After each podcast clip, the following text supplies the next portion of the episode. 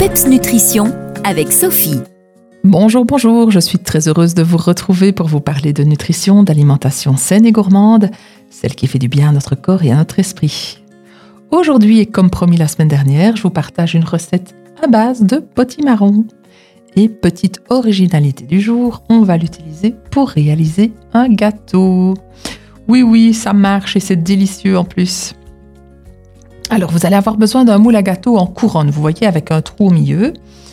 Il doit avoir un diamètre de plus ou moins 28 cm car ça va vous permettre de faire un gâteau dans lequel on va pouvoir faire environ 10 parts. Alors, comme ingrédient, ben, il vous faut un potimarron, un demi-pot de yaourt nature, comptez environ 60 g, 3 œufs, 80 g de poudre d'amande, 4 cuillères à soupe de purée de noisettes ou d'amande. Alors, si vous n'avez pas, bon, c'est dommage, hein, je vous le dis parce que c'est bien meilleur, mais vous pouvez remplacer en fait cette purée de noisettes ou d'amande par plus ou moins 50 ml d'huile d'olive douce.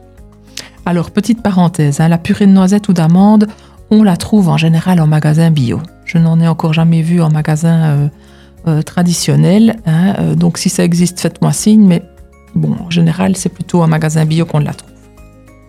Alors, la suite des ingrédients.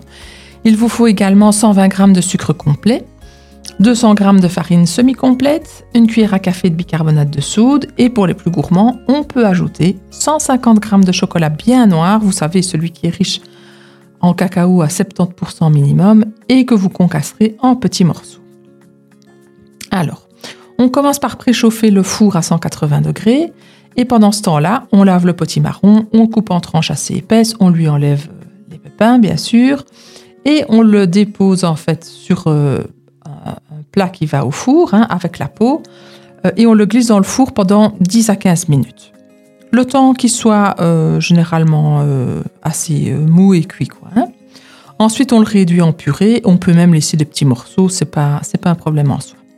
Alors, on prélève les 220 grammes, ça c'est important, de prélever 220 grammes de purée de potimarron à laquelle on ajoute tous les autres ingrédients. Donc, pour rappel, le yaourt, les œufs, la poudre d'amande, euh, la crème euh, ou la purée d'amande ou de noisettes, le sucre, la farine, le bicarbonate de soude et le chocolat noir concassé grossièrement. Vous mélangez le tout.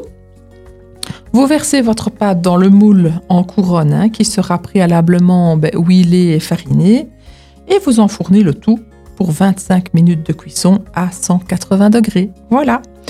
C'est tout pour la recette. Vous le laissez évidemment refroidir avant de le déguster, c'est mieux. Hein et puis, ben, sinon, moi, je vous retrouve avec plaisir lundi prochain en pleine forme. C'est tout ce que je vous souhaite. D'ici là, passez une belle semaine.